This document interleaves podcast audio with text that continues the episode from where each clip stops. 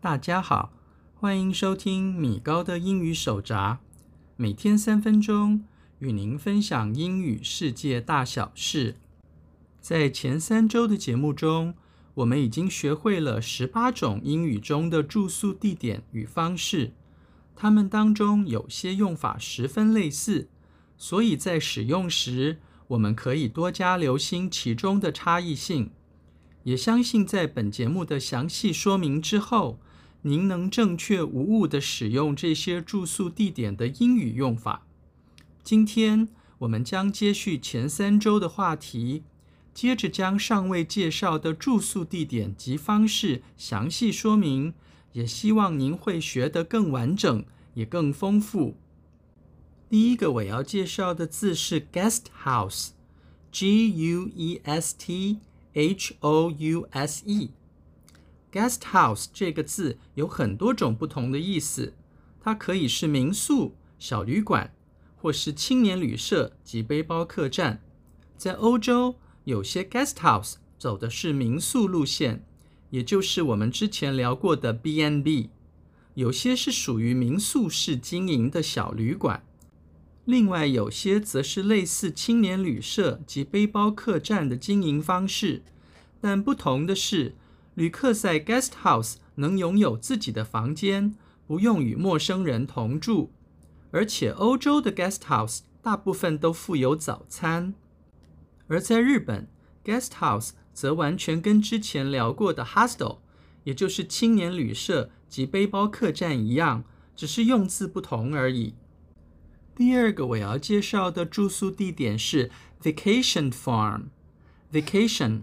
V A C A T I O N farm F A R M vacation farm 常翻译成度假庄园或是度假农庄，它是源自于加拿大及澳洲的度假方式，通常是农场于假日期间采取民宿方式来经营，并提供旅客不同的活动选择，用以享受农庄生活。第三个我要介绍的住宿地点及方式是 farm stay，F-A-R-M-S-T-A-Y。farm stay 常常翻译成农场体验寄宿或是农家乐。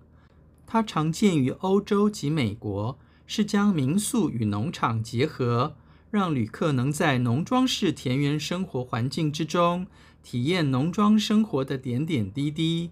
十分类似前面刚刚聊过的 vacation farm。第四个我要介绍的住宿地点是 villa，V-I-L-L-A。villa 常常翻译成度假别墅或是花园住宅。